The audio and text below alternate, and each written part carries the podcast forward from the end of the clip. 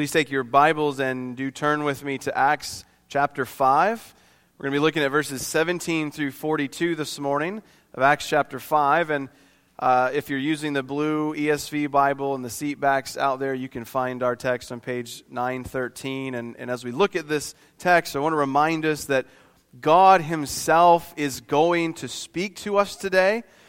He is going to speak to us from His Word in the power of His Spirit as He does every Lord's Day. And so we rejoice with uh, one another at this opportunity to hear from God.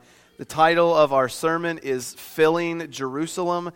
And the key words for our worshipers in training, for our children listening, paying attention, the words are arrested, witness, and suffer.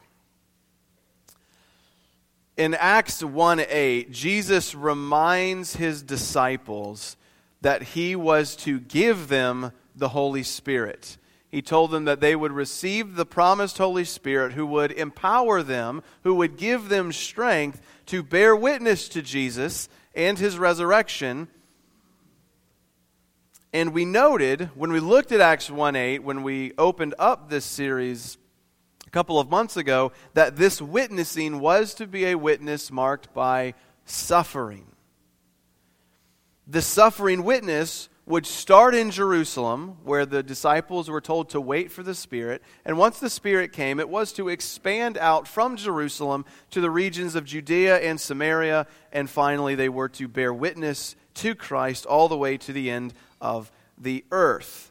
And it was in this manner, he reminds them, that he would bring about the fulfillment of all the Old Testament expectations for God to establish his kingdom on the earth once and for all, thus fulfilling his promises to Israel. Well, 10 days after this promise and his ascension into heaven and exaltation to the right hand of God, Jesus did what he said he would do. He sent his Spirit and immediately he began expanding his kingdom territory through the preaching of the apostles regarding the resurrection of the Lord Jesus. He converted 3,000 souls to the cause of the kingdom in a single day. And he continued to add to that number by his Spirit daily, even thousands at a time.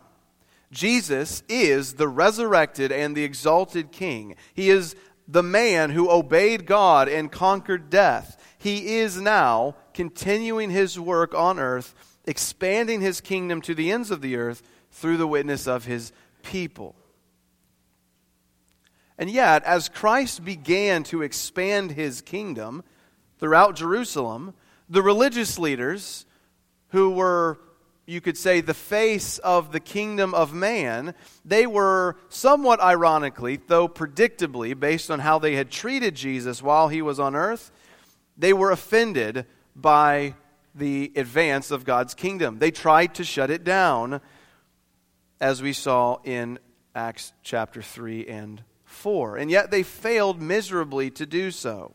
The church experienced opposition but God's Spirit, as I just mentioned, added to their numbers daily. God's Spirit made his people bold. He drove them to prayer, and he kept them unified and radically generous despite the development of these threats, both threats from without the church, the persecution of the religious leaders, but also the threats that were coming from within the church what we saw last week the lies and the perversity from two professing members, Ananias and Sapphira, whom upon their lies to God were struck dead instantly.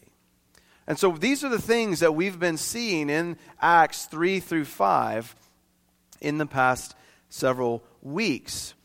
Well, now we're coming to the end of chapter 5 and the beginning of chapter 6, and what we're going to to see this week in Acts 5 and next week in Acts 6 are two more examples of the threats that came upon the church. This week, as we close out chapter 5, we're going to see the threat of persecution once again uh, come upon the church. But this time it's heightened, this time it is growing. And next week, Lord willing, we will see the, in the opening verses of chapter 6 how the, the growing needs of the church of the growing church actually began to lead to division among the members but how we will also see how the apostles worked out a solution. So that's the next two weeks, Lord willing. Uh, we're going to look here in chapter 5, verses 17 through 42. Let me read these verses, outline them, and then we'll get to work. Starting in verse 17. Well, really, uh, I'll start in 16. The people were, were coming together, bringing the sick and those afflicted with unclean spirits, and they were all being healed. Verse 17. But the high priest rose up, and all who were with him, that is the party of the Sadducees, and filled with jealousy, they arrested the apostles and put them in the public prison. But during the night, an angel of the Lord opened the prison doors and brought them out and said, Go and stand in the temple and speak to the people all the words of this life. And when they heard this, they entered the temple at daybreak and began to teach. Now, when the high priest came and those who were with him, they called together the council, all the senate of the people of Israel, and sent to the prison to have them brought. But when the officers came, they did not find them in the prison. So they returned and reported, We found the prison securely locked and the guards standing at the doors, but when we opened them, we found no one inside. Now, when the captain of the temple and the chief priest heard these words, they were greatly perplexed about them wondering what this would come to.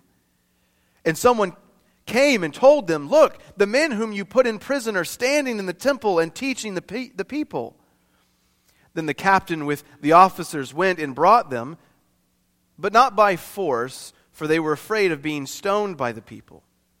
And when they had brought them, they set them before the council, and the high priest questioned them, saying, We strictly charged you not to teach in this name. Yet here you have filled Jerusalem with your teaching, and you intend to bring this man's blood upon us. But Peter and the apostles answered, We must obey God rather than men. The God of our fathers raised Jesus, whom you killed by hanging him on a tree. God exalted him at his right hand as leader and Savior to give repentance to Israel and forgiveness of sins. And we are witnesses to these things, and so is the Holy Spirit whom God has given to you to those who obey him. When they heard this, they were enraged and wanted to kill them. But a Pharisee in the council named Gamaliel, a teacher of the law held in honor by all the people, stood up and gave orders to put the men outside for a little while. And he said to them, Men of Israel, take care what you are about to do with these men. For before these days, uh, Theudas rose up, claiming to be somebody, and a number of men, about 400, joined him. He was killed, and all who followed him were dispersed and came to nothing. After him, Judas the Galilean rose up in the days of the census and drew away some of the people after him. He too perished, and all who followed him were scattered. So, in the present case, I tell you, keep away from these men and let them alone. For if this plan or this undertaking is of man, it will fail. But if it is of God, you will not be able to overthrow them. You might even be found opposing God. So they took his advice. And when they had called in the apostles, they beat them and charged them not to speak in the name of Jesus and let them go. Then they left the presence of the council, rejoicing that they were counted worthy to suffer dishonor for the name. And every day in the temple and from house to house, they did not cease teaching and preaching that the Christ is Jesus. So there are three movements, major movements that this passage makes that we will consider this morning. First, in verses 17 through uh, the first part of verse 21, we will see the apostles arrested because of the healing that they had been doing in the previous paragraph in verses 12 through 16. Well, second, then, in verses 21b, really the second half of verse 21 through verse 32, we will see the apostles detained and questioned. And then, third, in verses 33 through verse 42, we will see the apostles beaten and released. So they are arrested and they escape. They are then detained and questioned, and then they are beaten and released. And we will look at each of these in order. Look with me in the first place at verses 17 through 21, where we see the arrest of the apostles. Back in chapter 4, verse 2, the, the priests and the Sadducees had arrested Peter and John because they had healed a man uh, who had been lame from birth. Now, in uh, chapter 5, verse 17, they arrest all, or, or most of the apostles at least, because they were once again healing people. They were waging war against the devil and so Luke tells us that it was because of jealousy that the apostles were arrested. It was jealousy that led the religious leaders to go on the attack here. And before we really look too much at any of this, it's worth just considering the pettiness of the Sanhedrin, of these the, the priests and the Sadducees here. They arrested the apostles, be, the apostles because they were jealous the people were looking to the apostles and not to the Sanhedrin any longer for help. And so they were stung by the bitter dart of jealousy. They didn't care that multitudes of people were being healed of both illnesses and they were receiving freedom from demonic oppression at the hands of the apostles. They didn't care about any of that. What they cared about was their own place of privilege and power. It was their own prestige that concerned them most. And now that that was under attack, they lash out at the apostles, throwing them in a cage.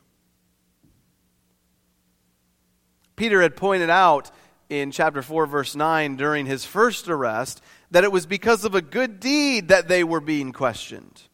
Well, here in verses 17 and 18, they're arrested once again because of multiple good deeds. All of the apostles now are brought under scrutiny.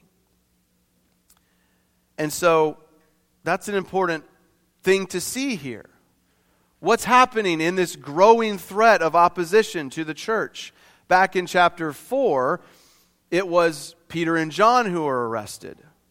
Now it's all the apostles. The church continued to grow, but so did the world's resistance to it. It's not just two apostles, but it's all of them now. And yet, as we're going to see in the very near future, in the coming weeks, when we get to chapter 6 and to chapter 7 and to chapter 8, there is a full blown persecution coming. We've not reached the fever pitch yet. Presently, there's still some level of hesitancy on the part of the Sanhedrin. They're, they're somewhat not quite secretive about it, but they are they're trying to toe the line. They're fearful of the people. Well, that's going away soon, but that is where they are now. And so they arrest them. But nevertheless, even through the arrest, God's kingdom continued to advance and to triumph majestically over the kingdom of man. We see in verses 19 and 20 that an angel of the Lord opened the prison door for them and brought them out, instructing them to continue on their mission. He says, Go into the temple, speak life to the people. And so, as if nothing had happened the day prior, nothing unusual, they went back to what they were doing. They entered the temple as they had been commanded and they taught the people. And so while we're struck by the pettiness of the religious leaders, we should be equally and perhaps more so struck by what? The boldness of the disciples, the boldness of the apostles. Think about this. Like, if you're familiar with the Gospels at all and what happens at the crucifixion, the trial and crucifixion of Jesus, what do the apostles do? These are the same men that all, in a single night, fled their master that they had followed for three years relentlessly. On one night, he was betrayed, and they left him. Peter, even, who now, this is his second arrest, Peter was questioned by a young girl at Jesus' trial, and he called on God to damn him to hell if he even knew Jesus. And now, he is staring Jesus' executioners in the face with boldness. not with arrogance, but with boldness to speak the truth. It is truly an amazing change that has been wrought in God's people by the Holy Spirit.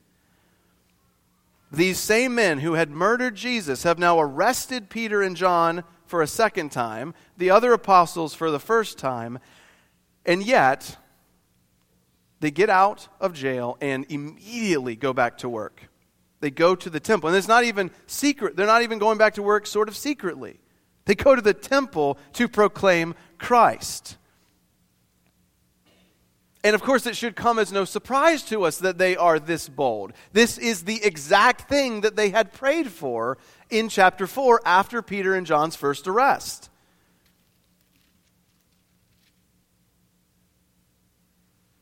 Four twenty nine. O Lord, look upon their threats and grant to your servants to continue to speak your word with all boldness, while you stretch out your hand to heal, and signs and wonders are performed through the name of your holy servant Jesus. And so they are granted boldness by the Spirit to continue to speak. And it is a stunning example here of their courage.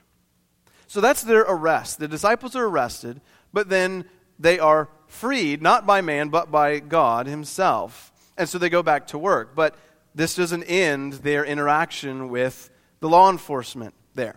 Look with me then in the second place, uh, in, beginning in verse 21, the sort of the second half of it, all the way to 33, where we see the Sanhedrin continue on the warpath once they find the apostles no longer sitting securely in their jail cell we see in these verses here, in 21 through 33, sort of in summary form, right? The Sanhedrin has convened in the morning and they request that the prisoners be brought to them. But then they're told that the men are nowhere to be found. And they just they don't know what to do with this information. And understandably, it is it would be surprising and confusing, baffling to them. They had had had they been outwitted what was going on and especially what would it come to. They realize perhaps, perhaps it's a fleeting recognition that we are in over our heads. And yet, immediately they hear, hey, those guys that you arrested, they're just back to it. They are back in the temple, they're teaching the people again. And so, rather than letting it go, or rather than storming over and arresting them, making a big scene and spectacle of it, they, dra- uh, they don't drag them out by force, we're told, but they convince them to come with them, right? They strongly request uh, or even demand that they come, but they don't do it by physical force. And they bring them back to the original, the originally intended place of meeting. You might say here that rather than being arrested, they were merely detained. And here again, considering the religious leaders, not only are they petty because they're just jealous and so they arrest them, but they're also cowards. Right? If they believe, and I if we're being charitable at all, we would assume they at least believe that what they were doing in some manner was right. And yet for mere fear of the people, That's why they don't do it by force. Not because they didn't want to, not because they didn't think they should or had a right to, but merely because they were afraid. And so, as we saw before in their interactions with Peter and John, they're still afraid of the people. But when they do get them back, and they've, they've set before them, they're, they've surrounded them, and the high priest says, We told you guys to shut it. We told you to stop talking about this man Jesus to keep his name out of your mouths. And yet, he says, Here you have filled Jerusalem with your teaching, and you intend to bring this man's blood upon us, which is irony at its finest. If you remember at Jesus' trial, what was the exchange between Pilate and the people? Pilate and the religious leaders. Pilate, if you remember, he wanted to rid himself, he didn't want to crucify Jesus. But cowardly as he was, he agreed to it, but he tries to rid himself of the guilt of crucifying an innocent man, telling the religious leaders what? He says, I am innocent of this man's blood. See to it yourselves. And what do they say? All the people answered, led by these men, at least some of these men, His blood be on us and on our children. A chilling request, to be sure. And yet, here, they have conveniently forgotten that. And they want to blame the apostles for bringing the blood of Jesus upon them. And so they, they accuse them here of, of disobedience. And before we look at how the apostles respond, beginning in verse 29, I want to pause for a moment and just ask what do you think might have flashed through their hearts and their, their souls when they heard this accusation that they had filled Jerusalem with their teaching?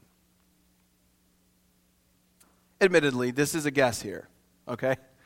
But my guess exceeding joy.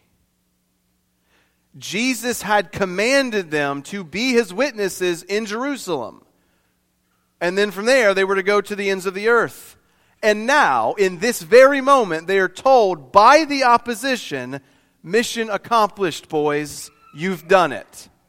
You have filled Jerusalem with your teaching. That task that he had given you, at least the first part of it, you can check that one off your list. And so, likely, with joy in their hearts, they respond. And Peter, once more functioning as the spokesperson, tells them simply, similarly to what he had said before, we must obey God rather than men. In other words, you gave us a law, a command that was unlawful one that contradicted what God had said. And so we must obey God rather than men. He informs the religious leaders again, you can't be far you could not be farther from God, folks, is what he says. You killed Jesus by hanging him on a tree, but God had raised Jesus from the dead. He brought him to life. And then he, he adds something here that's significant. He says, You killed Jesus by hanging him on a tree. In Deuteronomy 21, 22, and th- uh, uh, 21, verse 22 and 23, Moses tells us that it was an outright curse to be hanged on a tree. And it was to be reserved for the worst of the worst. The religious leaders, therefore, hadn't just killed Jesus, but they had invited the curse of God upon him by hanging him on the tree. And yet, God's commitment to Jesus overcame the curse, and so he raised him to life and exalted him at his right hand so that repentance and forgiveness might be granted to Israel and, thank God, to all of the world, to the rest of us. And so he concludes by making it plain. He says, Guys, we are his witnesses. But it's not just us that witnesses to Christ. It is the Holy Spirit that bears him witness, whom God has given to all who obey him. And so the point is clear. He says, You men and your religious hypocrisy are destitute of God's Spirit. You are radically opposed to God, who is the author of life, because you are lovers of death. And so we have no obligation to listen to a command that you give in an attempt to silence us and to keep us from obeying our Lord. Again, the, bold, the boldness of the apostles is on full display here as they are empowered by God's Spirit to obey the command of Jesus. And so, for us, very quickly, we'll come back to it a bit at the end, but just to say, as we think about laws and commands in our day, to whom do we listen? To whom must we obey? Whom must we obey? Is it man or is it God? Well, lastly, on this point, we see in verse 33, we see how the Sanhedrin responds to this. They hear once more about the resurrection of Christ from the dead, and they are filled not with jealousy this time, but with utter rage and they want to kill these men. Darkness hates the light. Death hates what is living. Living in this world, we must prepare for that fact. We must take it to heart. This world hates you because it hated the one whom you love. And so it should come as no surprise to us when we find resistance in the world. And yet, the hope for the Christian is that God is overcoming the resistance in the world.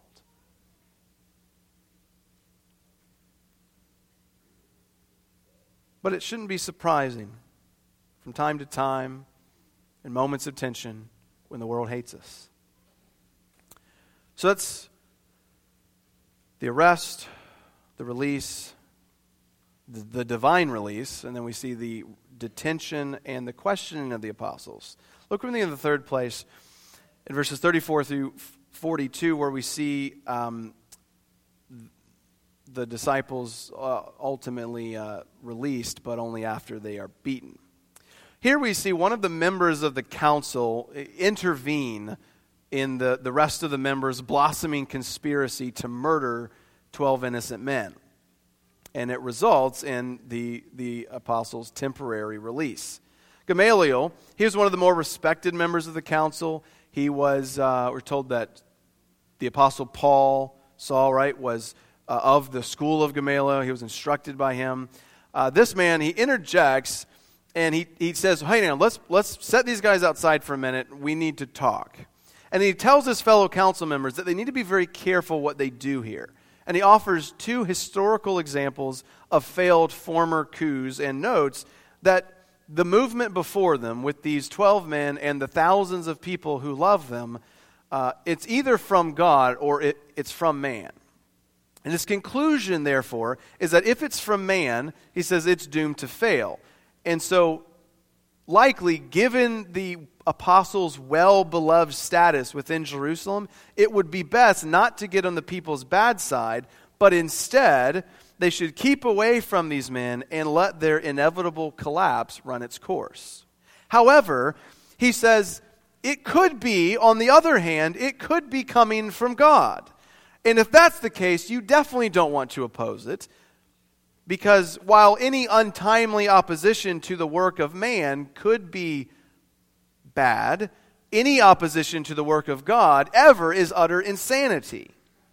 And so Luke tells us in verse 39 that they took his advice, albeit, as we'll see in the weeks to come, only temporarily. And so they do let them go. But they make sure to beat them first, likely the 39 lashes that, they were, that were customary of the day. They beat them, they let them go.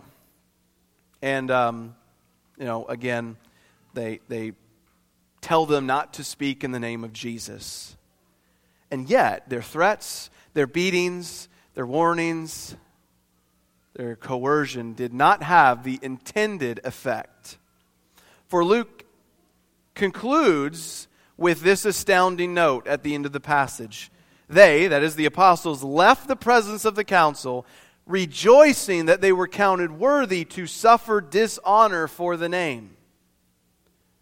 Berated, bruised, and bleeding, they completely reject and ignore the council's command. And then we're told every single day, going from the temple and from house to house, they did not cease teaching and preaching that the Christ is Jesus. Jesus is the Messiah. He is the leader, the Savior whom God had appointed. He is the King of God's kingdom. And they did it tirelessly. And so, brothers and sisters, let us, like our predecessors here, never cease to spread the fame of Jesus. Is your life marked by a devotion to Jesus?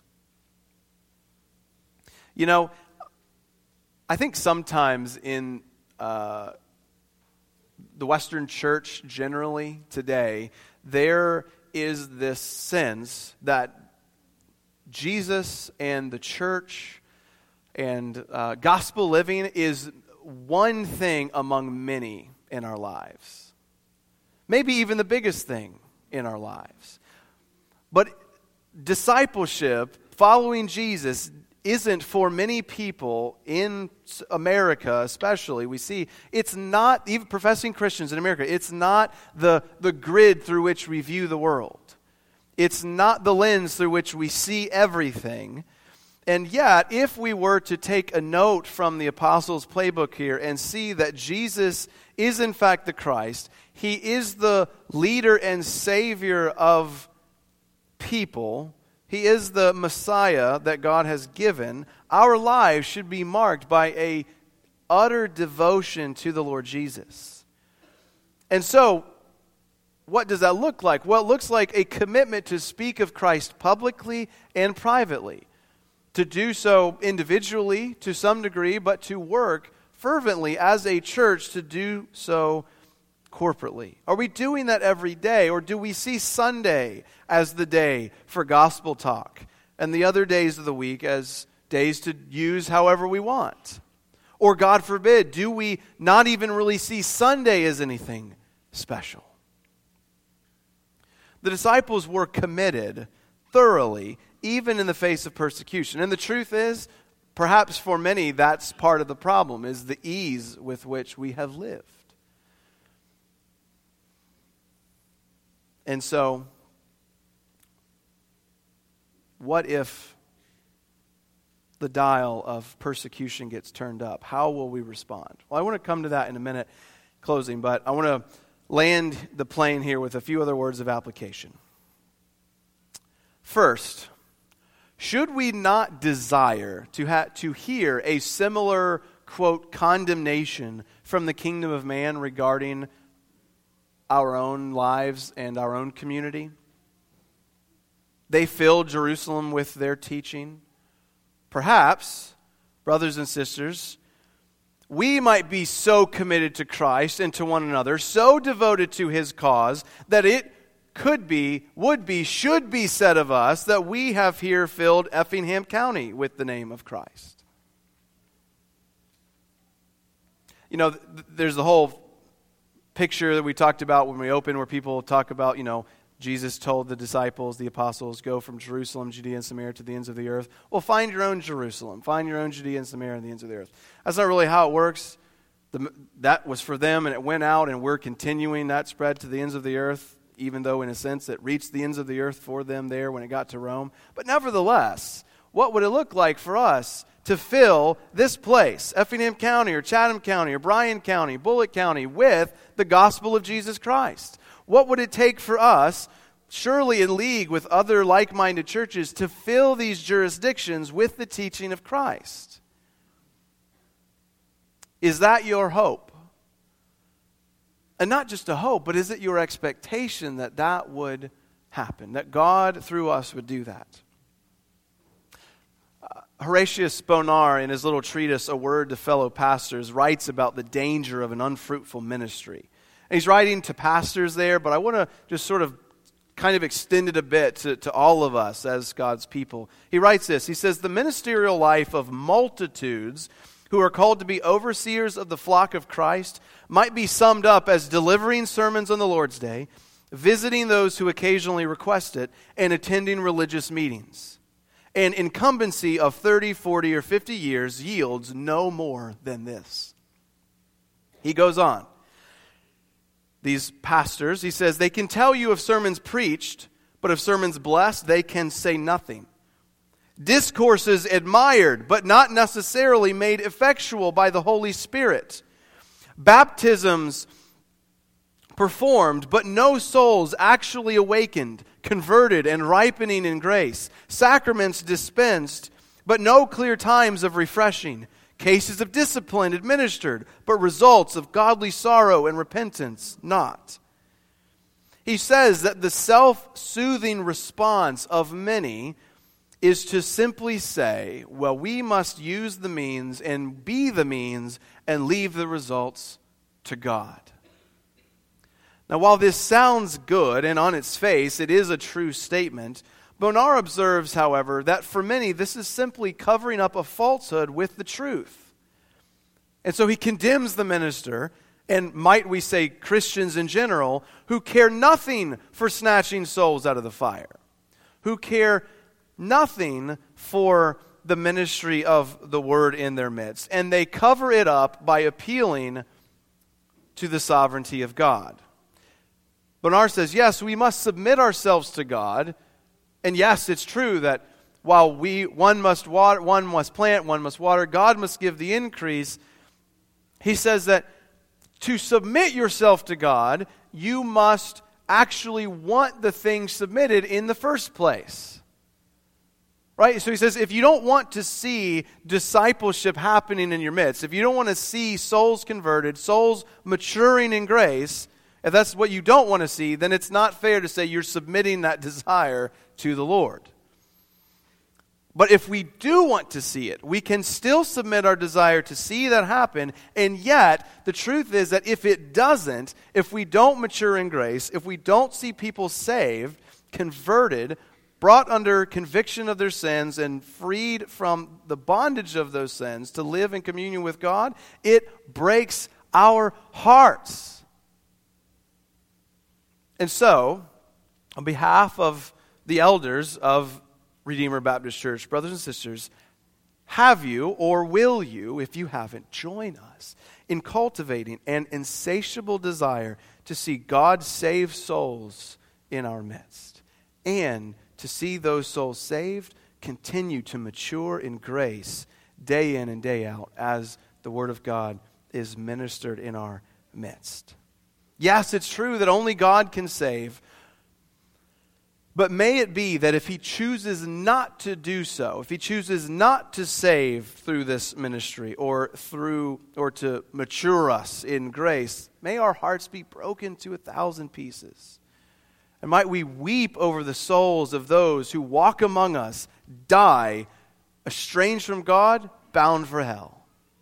Let's fill this place not just this building, but our homes and our community with the name of Jesus, so that, as I've heard another church say of their city, that Jesus would become impossible to ignore as His Spirit empowers us to make disciples. Well, second application is fitting following the first. You know, it's interesting. Uh, as I mentioned earlier, the religious leaders here call, you know, or their uh, forgetfulness, that they had called for Jesus' blood to be on them and their children.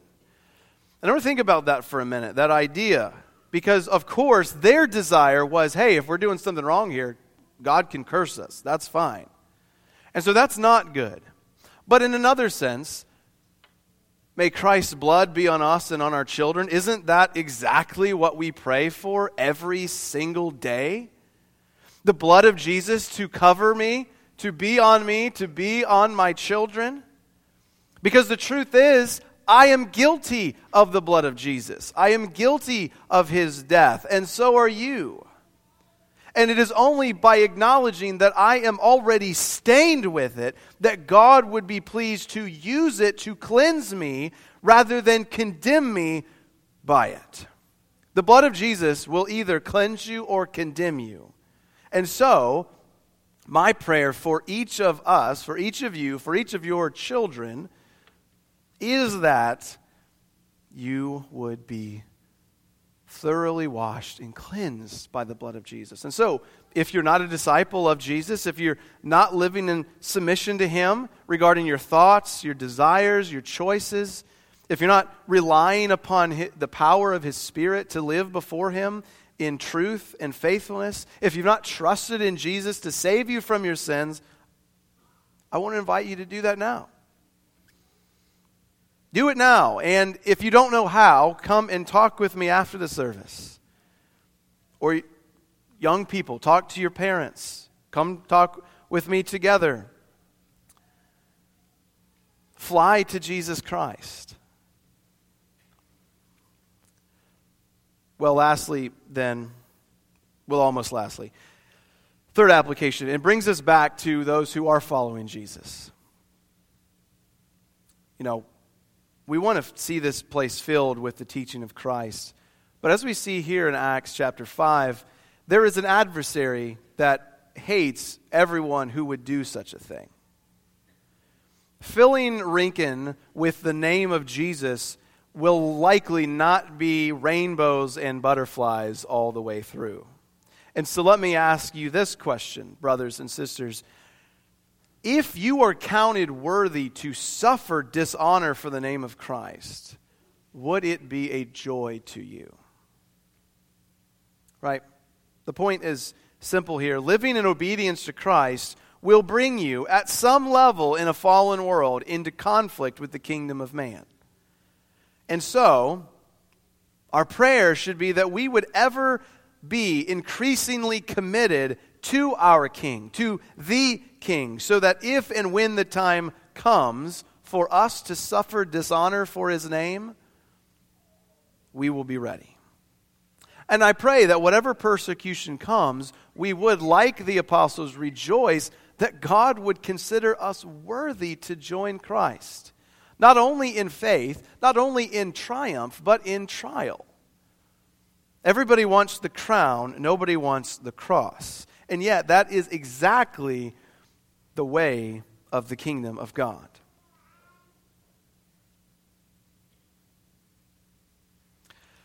And so, now, lastly, the passage ends by making clear that the apostles have been faithful to their charge thus far.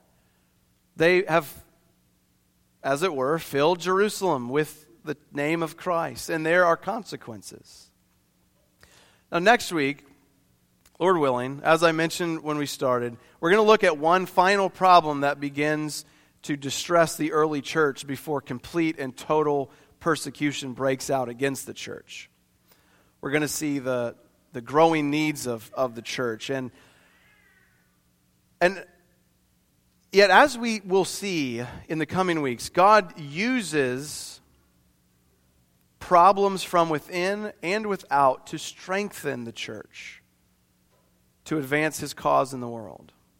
And so I am, I am pleading with God and convinced of a, an affirmative answer to this prayer that God would have much to say to us in the weeks to come in the months to come as we look in these chapters ahead of us in Acts. And so, as a final application here, really a preemptive application of, of next week, in a sense, I want to invite you all to pray with me, especially if you're a member of this church. But I, I want to ask you to pray with me, to join me um, in a special with a special and fervent zeal this spring and summer to pray to God that he would make the preaching of his word and really the teaching of his word in every aspect especially effectual here for our growth in grace and for the health of our church. There are many very important things that we need to see in all of the Bible, but I, I think especially for our season of life here as we head into Acts 6 and following there's much to see. God has much to say to us. And so I want to ask you to pray uh, regularly um, for God's word and its ministry here. Um, I'll have more to say about that in the weeks to come about how we can do that, but I wanted to go ahead and put that call out now. And so, there it is. The apostles have been arrested, they have been questioned, they have stayed faithful, remained bold, and they have been released to continue the ministry of the word. And next week we will pick up in chapter 6 with the problem that arises from within.